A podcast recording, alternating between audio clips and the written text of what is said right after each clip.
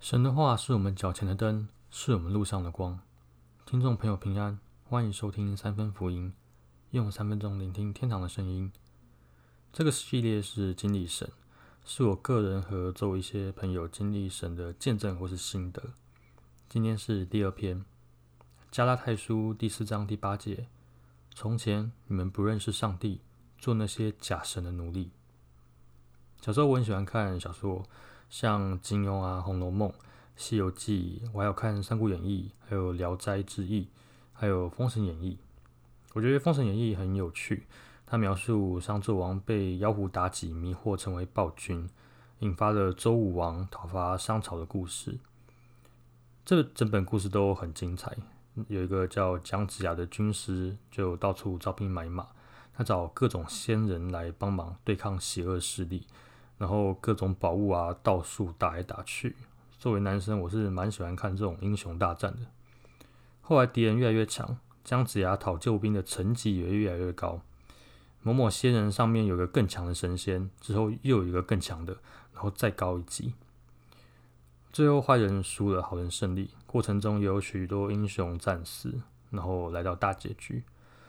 正常来说，一个普通人要被封官，一定是由比他等级更高的人来封，像是王才有资格来封爵，贵族才有资格册封骑士。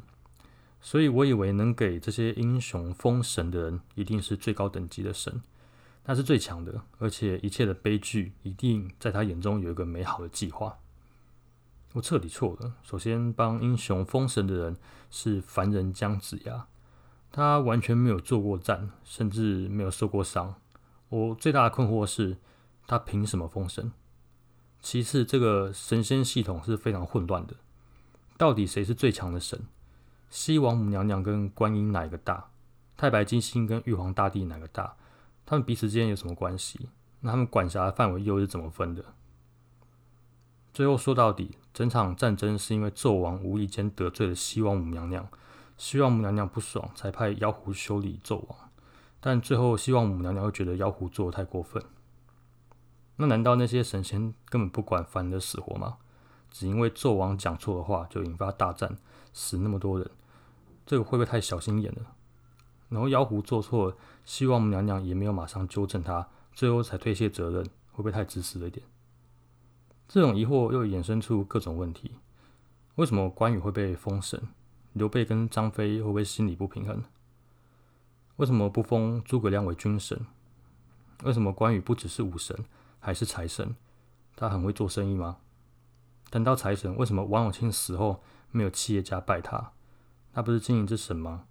那金庸是不是要当小说之神？巴菲特年纪大了，是不是可以先准备个牌位等着他拜他为股神？所有玩价值投资的人都要拜他，有拜有保庇。难道不是因为我们太清楚知道他们只是凡人？那以前的人都不是凡人吗？为什么我从来没听过关公爱你、妈祖爱你、菩萨爱你？我们只听过耶稣爱你。这些所谓的神明，有拜有保庇的神明，收了这么多香油钱的神明，真的有爱我们吗？如果他们不爱我们，为什么我们要拜他们？这些问题就留给大家去找答案喽。三分福音在这边宣告：耶稣爱你。永远爱你。